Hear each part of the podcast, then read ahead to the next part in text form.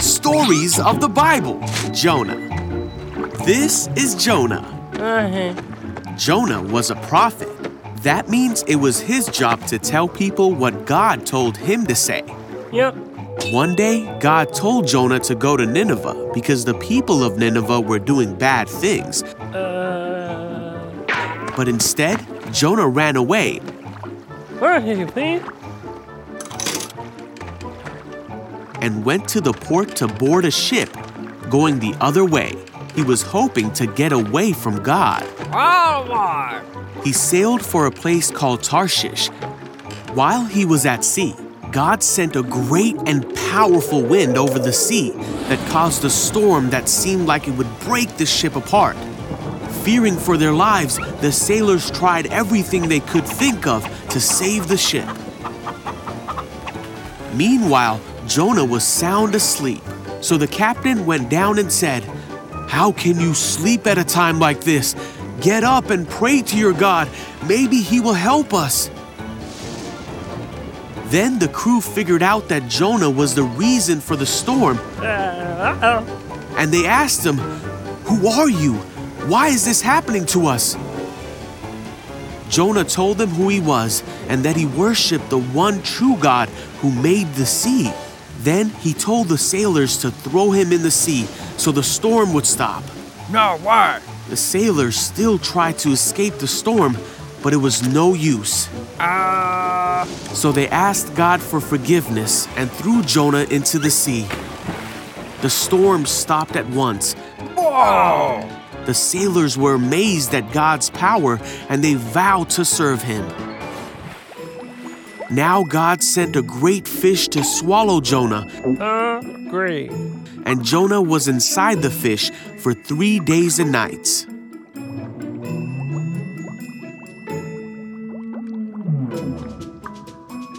Jonah prayed to God from inside the fish, and God ordered the fish to spit Jonah out.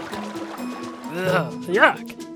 God told Jonah again to go to the city of Nineveh to tell them what God had said about them. I get it, I get it. This time, Jonah obeyed God and went to Nineveh to deliver God's message.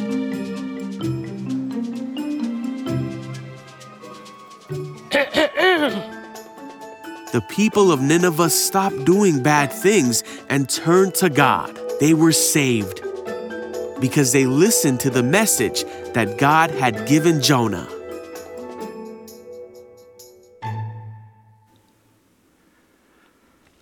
Well, good morning. Isn't that a cute, cute video?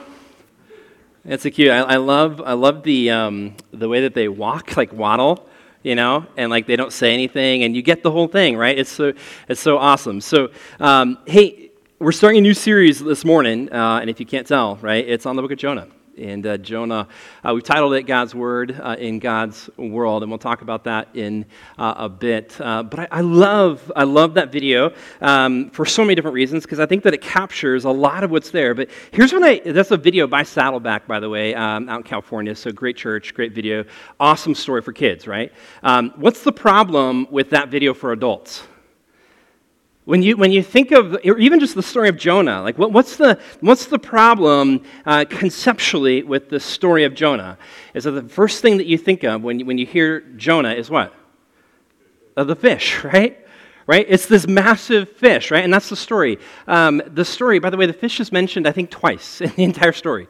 So here's what I want us to do this morning, right? Because this is, I think this is like the Veggie Tales factor, right?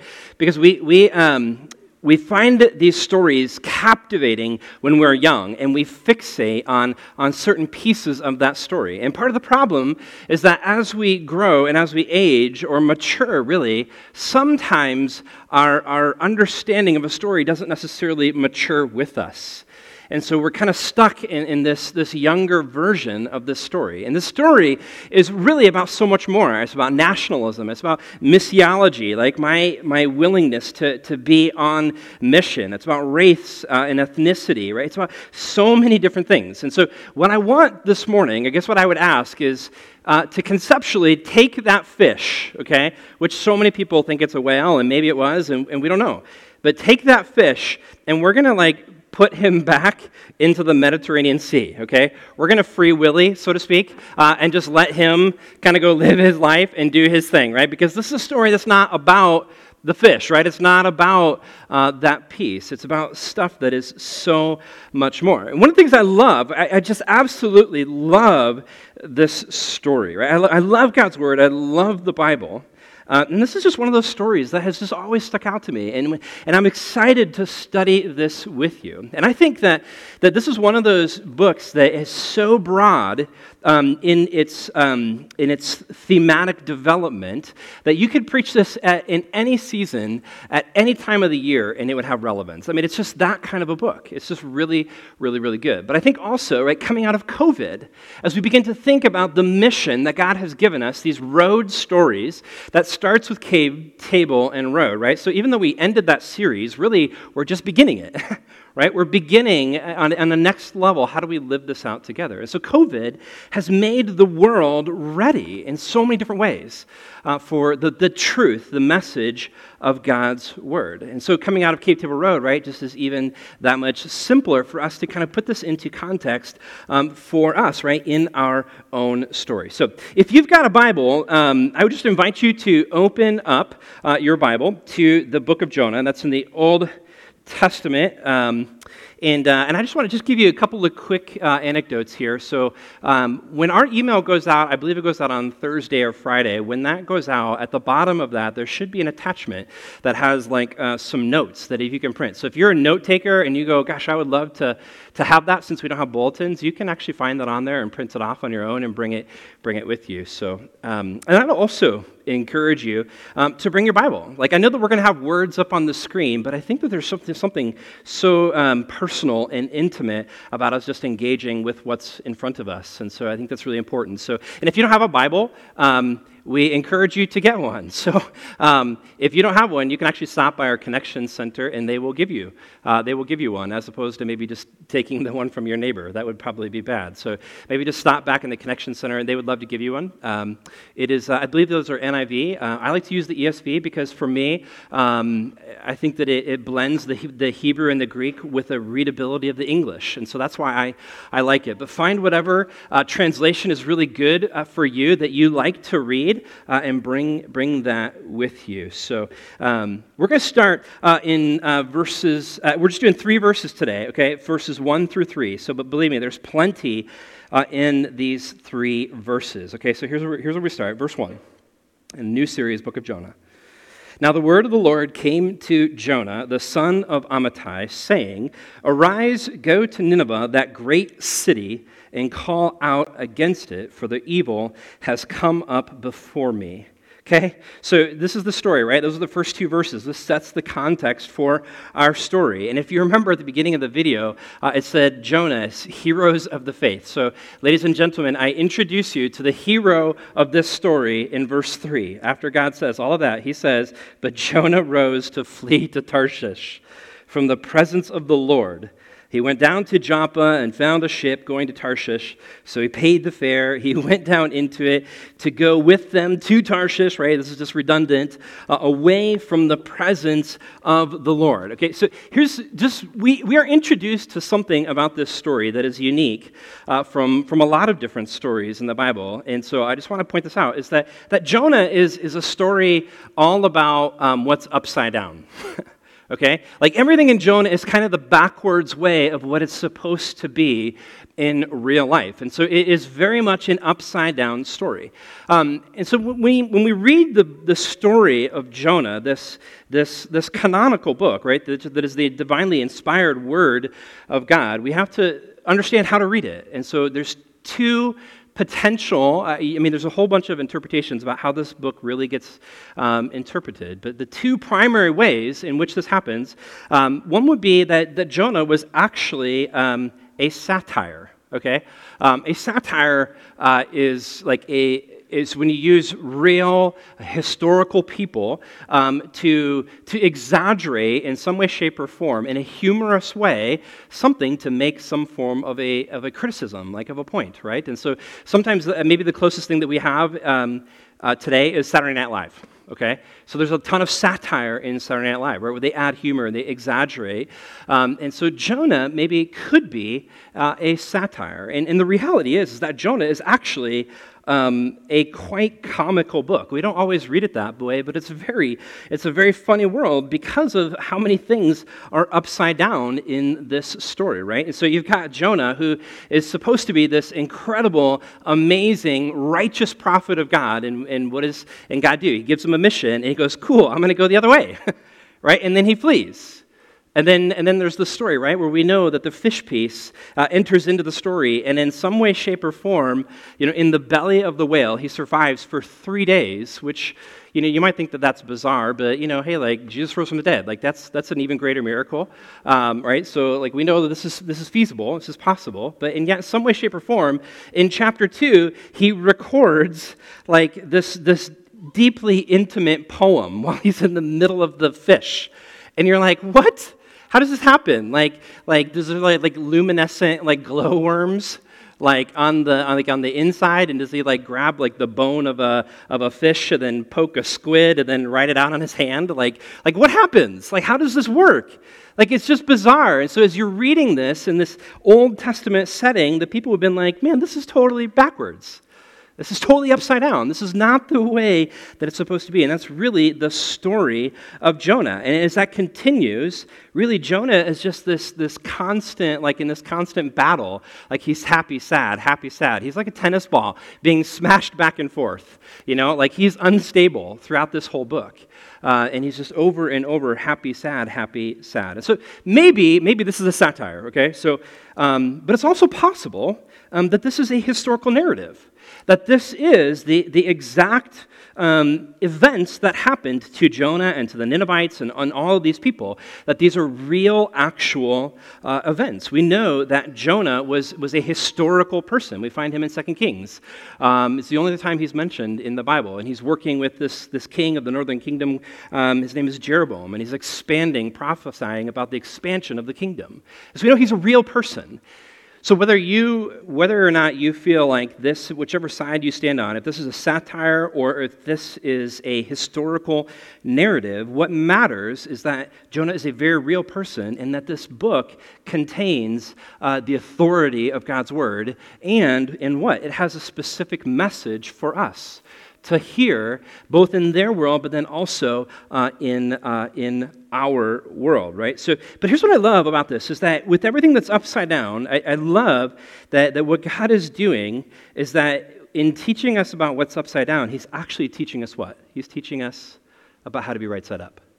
Right? That's, that's really this, this larger piece is because here's, here's an example, right? And here's this kind of story, whether it's historical narrative or it's satire, and it is flipped upside down. And yet, what he's doing is he's trying to teach us how to flip things right side up to understand what is like the way that God actually wants for us or desires for us to live in this world. And so when you take this book, you take the book of Jonah, um, and you throw it into the Christian's lap, this this book will shatter our expectations and our understanding of who God is and what He wants to do in this world.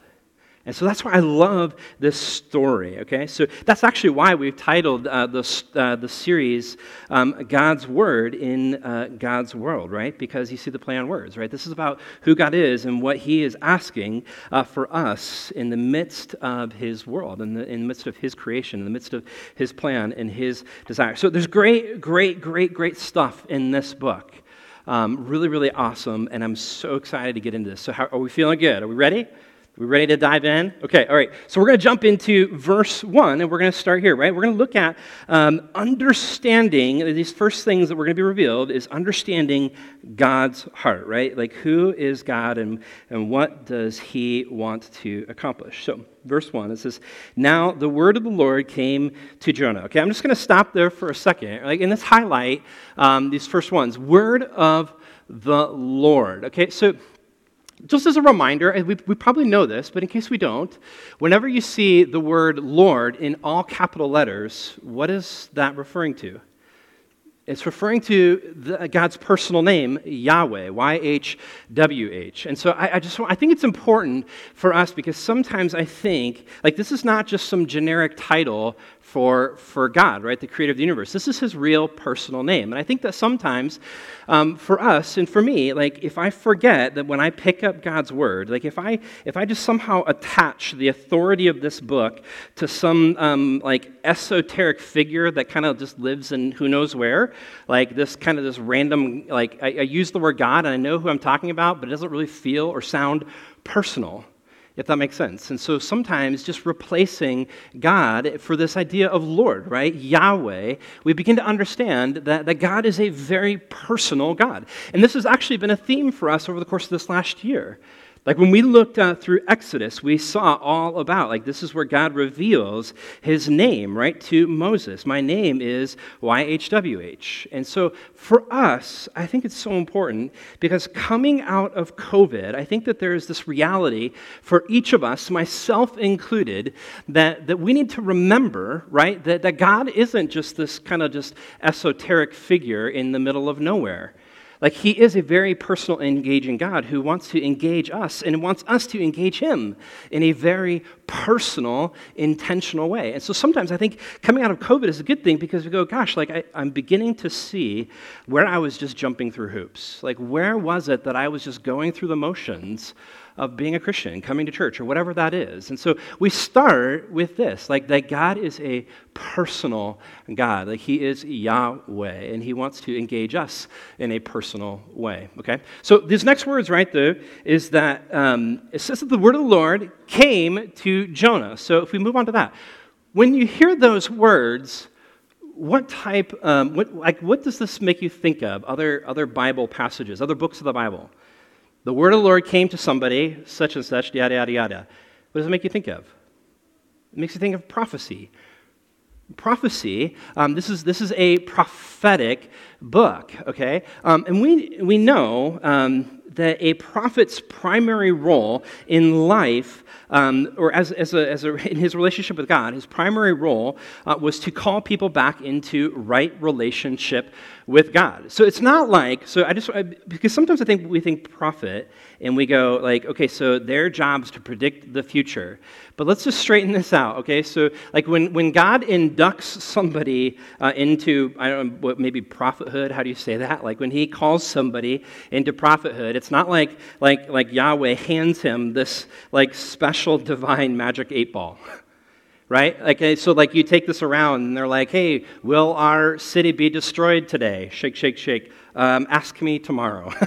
you know, like there is, it's just not how it works, right? It's prophets is about calling people back into right relationship with God. And so Jonah is the is God's spokesperson, so to speak, of whatever it is that, that God or Yahweh really wants to speak, right? He wants to use Jonah as, uh, as his, his, his tool, really as his vessel. So, but when we think about calling people back into right relationship with God, we there's an assumption there because the assumption is that if there are people, if, if, if his role is to call people back into right relationship, then what?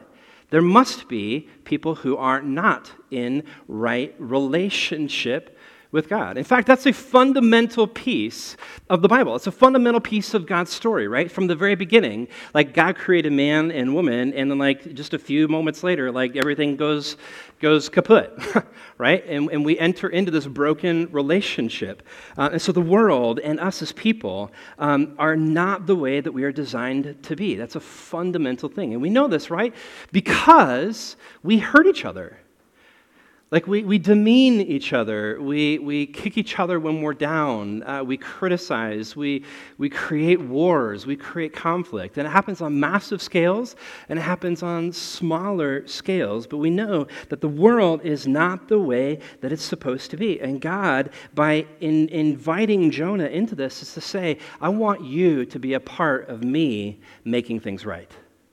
I want to be I want you to be a part of how I am bringing this this good news to the world. And so what we're going to find actually in our story is that there are two people groups in in the whole book of Jonah. There are two people groups that are in broken relationship with God, not in right relationship. And the first one is the natural, it's the Ninevites, right? They're, they're the people, they're the bad, wicked, mean people that we'll talk about in a second. But, this, but the other group is actually God's own chosen people, the Israelites.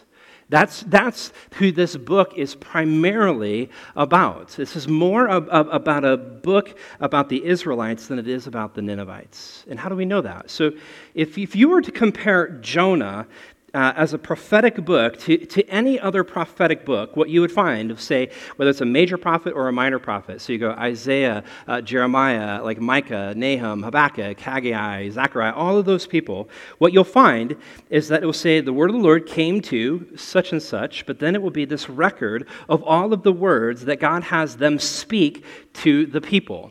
But Jonah is the one unique story in all of the prophetic books that doesn't do that. In fact, there's only eight words of prophecy in the entire book. Jonah is, is, is really. Um, let's see, how do, I, how do I say this? As I think through, um, Jonah is, is really just a story. It's a story about a prophet. And so it's different, and meaning that it has an entirely different message or lesson than the other prophetic books. And so then the question that we have to ask in, as we read this story is if this is different, um, then what is what is the message or the lesson that we need to learn? And what we're going to find is that this is actually a book that is really God's critique of His own people, a critique uh, of his own, uh, his own people. So um, here we go. Uh, we're going to kind of move on into verse 2. So as we begin to unpack this, and so this is where we transition as we, we move out of this kind of this upside down story as we begin to unpack a little bit more right this is god's heart okay so god has a heart that this that we need to understand verse 2 and he says, Arise, he's talking to Jonah, go to Nineveh, that great city, and call out against it, for their evil has come up uh, against me. So if we come over to our map here, by the way, so um, what we're going to find is that this, so if you see, in between here, this is all the Mediterranean Sea. And over here, this is kind of the Israel, uh, Israel area. And so kind of right here, right? We've got Israel. And, uh, and Jonah is probably, I don't know, maybe somewhere up here in the kind of the northern kingdom area of Israel. And God asks him, right, to go to this place on the map that's it's well over here, and it's this city called Nineveh, right?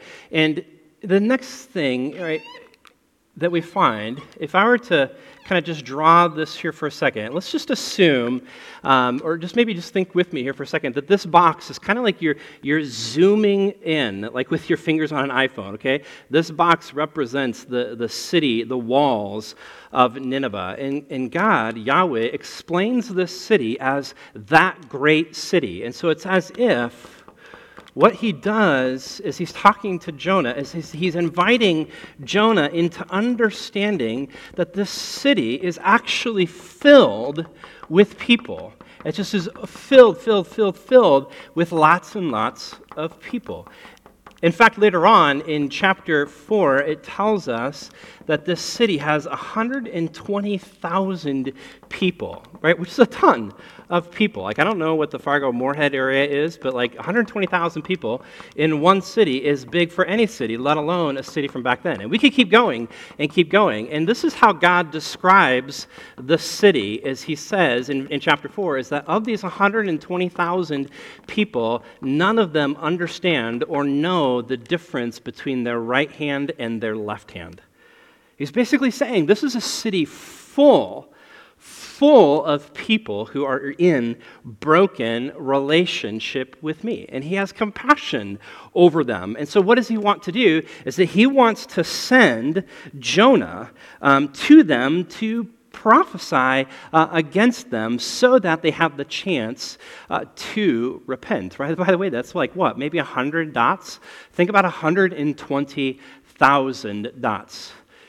Now, now Jonah is reluctant to go, and, um, and here's why, right? Because this city, uh, Nineveh, is actually a part of the, uh, the nation Assyria. Okay, so Assyria is like bad news, like for in, in the whole known world. Like they are horrific, brutal, just mean people, right? And so when the text says that their evil has risen up to the Lord, you're like, evil? No kidding. Okay, so um, so if you're young, maybe just maybe protect your ears for a second because this will get a little horrific or graphic. But I think it's important for us to understand the type of people that God, that Yahweh was sending Jonah to. Okay, so one of the things that the Ninevites were known to do um, was that when they captured um, an opponent, if they captured somebody, what they would do is that they would cut off both of their legs and then they would cut off one arm. And then, as they are bleeding out and dying, they would reach down and shake their hand. And you go, who does that? Like, that's just absolutely horrific. It's brutal. It's this mockery that, like, it's, it's your privilege to shake the hand of your victor. like, it's absolutely terrible. When they captured people, uh, they, would, they would pull out their prisoners' tongues. Uh, they would stretch their bodies so that they could be skinned alive and then they would take their skin and hang it on their walls. They would display it on their walls. And this is even, and so even if you, if, maybe if you died, you were the lucky one because of the people who survived. Here's what would happen is that they would, they would decapitate a person, they would put that head on a pole, and then they would force the family and the friends of that loved one to carry that pole through the streets. That's who they were. It's, I mean, it's absolutely horrific. It's terrible. Right? It's like there's no wonder. Like you would look at the scenario and go, like, there's like, why in the world would God ever include these types of people, right, in His plan? These are the types of people that you go, like, let's steer clear of them. Like, let's like, like you just like live in your area and don't come near to us. I don't want anything to do with you. This is absolutely terrible. I don't, I don't want any of that, right? And yet, you would think that when God says to Jonah, like, go and proclaim judgment, you would think that Jonah would be happy. Like, yeah, let me go. Let me proclaim judgment on them. And yet, Jonah is actually terrified in this moment. He chooses not to go, right? He's very much not happy with this. And so, what does he do, right? Verse 3 it says, But Jonah rose to flee to Tarshish from the presence of the Lord. Okay, so let's come back here for a second, we come back to our map. So let's just assume, right, that Jonah is up here, okay? And God says, go over here. By the way, the words he uses are arise and go, okay? Um, and then the same words happen in verse 3. Uh, except instead of doing what God wants, he, he gets up, he rises, and he goes, but he comes down here to this city on the coast called Joppa, and then he boards, boards a plane, uh, well, not a plane, a boat, right? And comes all the way over here, and this is where he wants to go to the town of Tarshish. This is the southern tip of Spain. This is, for all practical purposes, like what, what's further west than this? Like the Americas. Long time before that's discovered right? And so he comes right here, which is the known, this is where he wants to go, the known edge of the world, right? And so God's like, hey, would you just come up here and do this? He's like, all the way over here. By the way, this is the irony of this, is that this is, this is funny, and I'm going to try and draw this. I don't know that I can. Um, kind of looks like a whale, but I'm going to. Does that look like a dove at all? No? Okay. Well, well, just picture a dove. Jonah's name, Jonah's name in Hebrew means dove. And get this, this is so crazy. Dove, son of faithfulness. And you're like, ladies and gentlemen, I give you dove. There he goes. He's flying away as far as he possibly can from who God is and what God wants to do, right? You see the irony. Right? The comical sense of this, if you were to read this as an Old Testament reader, you'd be like, this is so upside down. This is so backwards. This is so the, not the way that this is supposed to be. A couple of years ago, um, I was um, boarding a plane, or I had to, I was going to go down to Florida for some for some EFCA stuff. Uh, that's our denomination, if you don't know. Um, and uh, and so I'm, the kind kind of guy that uh, just buys pretty much the cheapest ticket, right? Like I, they're like pay extra five dollars for whatever. I'm like, no way, just put me wherever. And so um, I got this seat, and for whatever reason, I remember it was in row 17 okay? Row 17, and I happened to be right in between two, two other people. So I wasn't the, the aisle, so I had very little access. And so here I was like crammed into this seat. So I boarded the plane and everything's fine, right? And then this is so bizarre. I've, I've never had this happen other than this. This guy in this, this full official garb enters onto the plane. Like it's taking forever for us to leave. And, he, and this guy comes in with all of his special gear and he picks up the mic and he says, I need three people from row 17. And I was like, oh, that's me um, row 17 and row 20 to move to the front of the plane. And I was like, oh, interesting. Like that's kind of nice. Like, like I could do that. And so I'm like, I'm like kind of like trying to get up, and they won't let me out. and I'm like, what is wrong with you? Like they're front. It's the front of the plane. There's they're better seats. Like I'll go up there. Like they won't let me out. And so I like I look down the aisle, and nobody moves. Nobody budges. And then I look in the back, row 20. Nobody moves. And there's this awkward silence, and it's so bizarre, right? And so the guy gets back on his microphone and he says, I need three people from row 17 and row 20 to move to the front. And I went, and it was like they're, hmm. Like they were like frozen. Like, I'm not doing it. Like they weren't wearing headphones, like they could clearly hear, okay? Um, and, and so I'm like, this is weird. So the guy gets back on the microphone and, and he says it again. And so finally, a couple people from row 20 move up to the front. And so we all think, okay, so now we can leave. The, the problem is solved. He gets back on the mic and says, now I need three people from row 17 and row 21 to move to the back of the plane. And I was like, what? As if the front of the plane wasn't appealing. You think we're going to go back there? You know? And, uh, and so I looked down the row, and guess what? Hmm just, just full frozen. And, and then there proceeds this awkward silence because everybody in the plane has got to be looking at us. They're like, who, who's in row 17? And I'm like, you know, like just sneaking away. And, uh, and he gets on the mic again with this annoyed voice and he says, I don't think you understand. This plane isn't going anywhere until three people from row 17 and row 21 go to the back of the plane. This is a weight issue. And I was like, what? what, what has anybody else had this happen? Like it's so bizarre. I'd never had this happen. And so finally, like the, I look down and like they're like nobody moves. And so I like I literally have to like step over. He won't even get out of my way. I have to step over him and go to the back of the plane. But here's what I think is so interesting about this story is that sometimes we have the audacity to look people with authority in the face and do this. Mm-mm. Like, I'm not going to do it.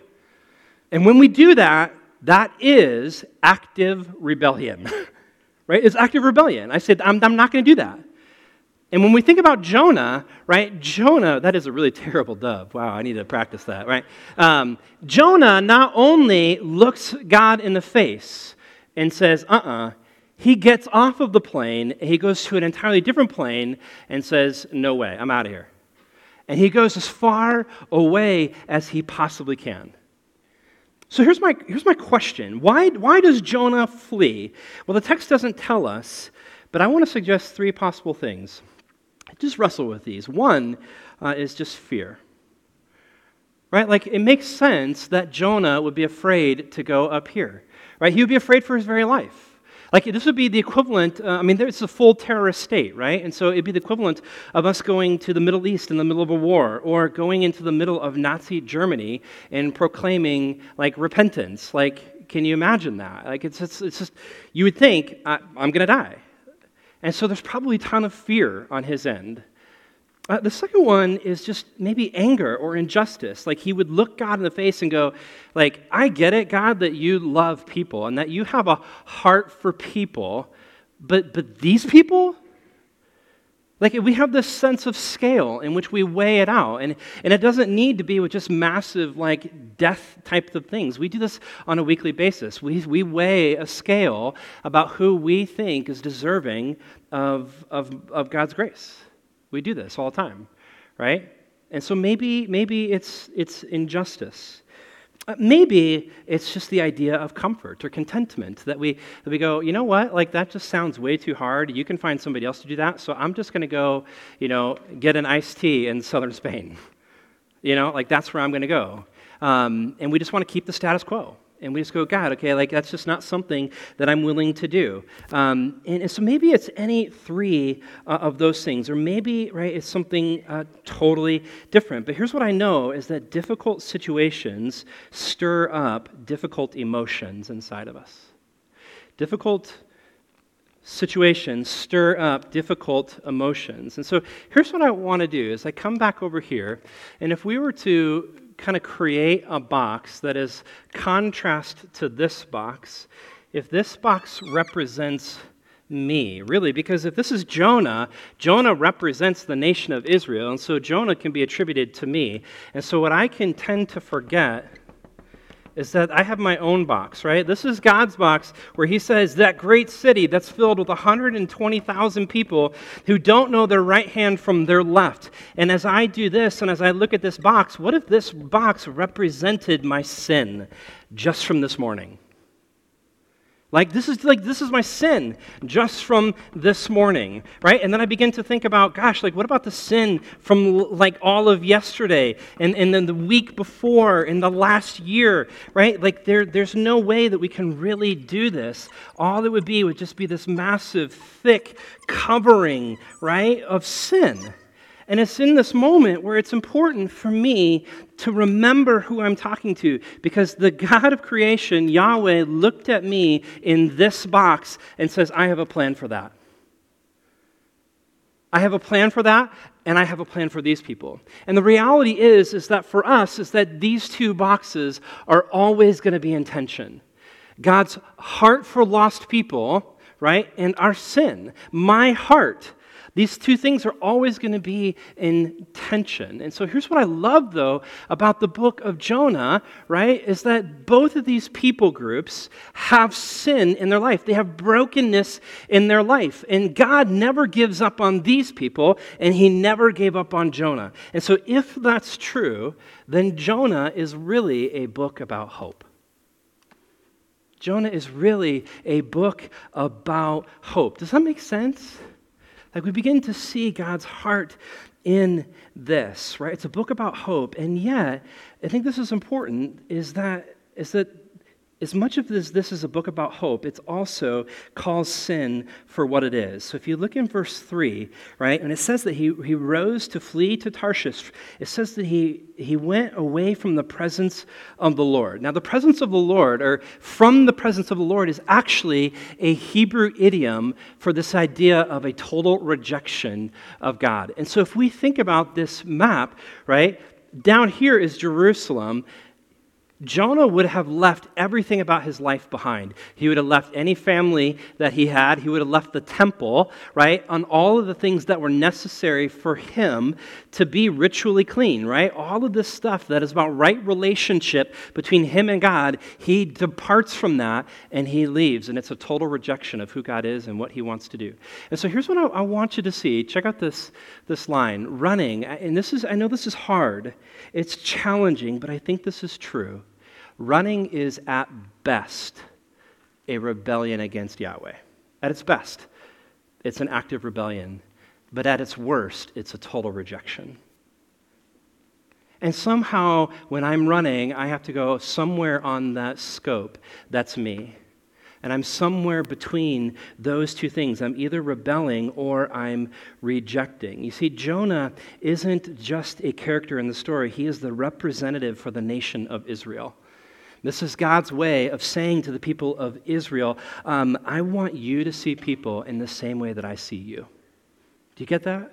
That, I mean, that's really, that's really what he's saying. So I want to just kind of wrap up with a few things. Um, take a look at this picture as we just transition here. Like, we just, where, where does Jesus fit into this? This is a picture. Um, of uh, the floor of a well, it would have been a home uh, on the east side of the Sea of Galilee. And so when we were in Israel, um, we were at this this site of this would have been a pagan town, um, and uh, our um, our tour guide, uh, in the midst of this, was just was randomly rocking around. He dropped a coin on the ground, and then what he did is that he invited us to search for the coin. Now, the the space was maybe I don't know, maybe maybe 30 feet by 20 feet, so it wasn't like huge, but there were 30 of us and so, really, like your, my zone, my area was pretty small. All I had to do was look in my spot. It took 30 people 15 minutes to find this coin. By the way, you can find this picture out uh, in the foyer, and I would invite you. This is kind of like Israel, where's, where's Waldo? Okay, just think of it that way. Go find the coin in the picture out there because this is the story that's attached to it. As we think about Jesus, we look at Luke 15. This is the parable it comes from. It says, Or what woman having ten silver coins, if she loses one coin, does not light a lamp and sweep the house and seek diligently until she finds it? And when she has found it, she calls together her friends and her neighbors, saying, Rejoice with me, for I have found the coin that I had lost. And just so, I tell you, there is joy before the angels of God over one sinner who repents. Like, this is Jesus' words. He's like, think about how hard this woman would have searched and scoured to find one coin. And he goes, This is my heart. And so, what does he do? He enters into the world to die on a cross for all of this mess inside of me. And he says, I know that's intention, but I want the same thing for these people. I really do. I go, Is that our heart? Do we understand God's heart? And is that part of our rhythm. And so here's just finish with this big, this one line, right? So running is at best, right? It's a rebellion against Yahweh, and at worst, it's a rejection. But thankfully, I want us to hear this. Thankfully, we have a God who never, ever gives up on us or others, right? That is his heart. Well, I want to invite up the worship team and, um, and let them come up. And we're going to just finish with a couple of questions as we, as we wrestle through these uh, together. The first one is this is just, hey, uh, it's very general, generic. Are you running? Are you running from the Lord? And again, we're not talking about just God, like this esoteric thing. We're talking about the personal, engaging God. Are you running from Yahweh? The guy who would talk to you and call you. And then the, the, second part of that, though, is like where might fear, injustice, or comfort be keeping you from engaging the road? And the second question, though, is really so important, right? What role does hope play in your life? Like, if does this hope connected to this? Is, is, is the hope that I have in the context of all that Jesus has done for me? And does that same hope move into and spill into my view of other people? And then lastly, what is, ask, what is Yahweh asking you today? Let's pray together. Heavenly Father, Lord, as we, as we wrap up our time this morning, as I, as I think back to even just the very beginning of this, as we, as we think about the story of Jonah, how the, the story is this upside down story as we look at Jonah and the people in the world, we go, gosh, this is not the way that it's supposed to be. And this is everything that's opposite about how Jonah is supposed to be living. And so, Father, Lord, I just pray that this morning that you would challenge us not to be upside down people, but to be right side up people. To be people who engage the road in a thoughtful, intentional way because we see the world through your eyes. We see the world through the hope that, that exists for those who would confess their sin with their mouth, right? That they can attain the salvation of God by grace through faith. But may I never, ever lose sight, because at the core of this is the cross, what Jesus did for me. We love because he first loved us. And so maybe that's where we need to start this morning is that we need to put ourselves on our knees in front of the cross and remind ourselves just how much you loved us. That you would send your son to die for us. And so this morning, would you take whatever it is that we're learning and would you take it outside these walls into our homes, into our neighborhoods, to where we work, where we live, and where we play? Amen.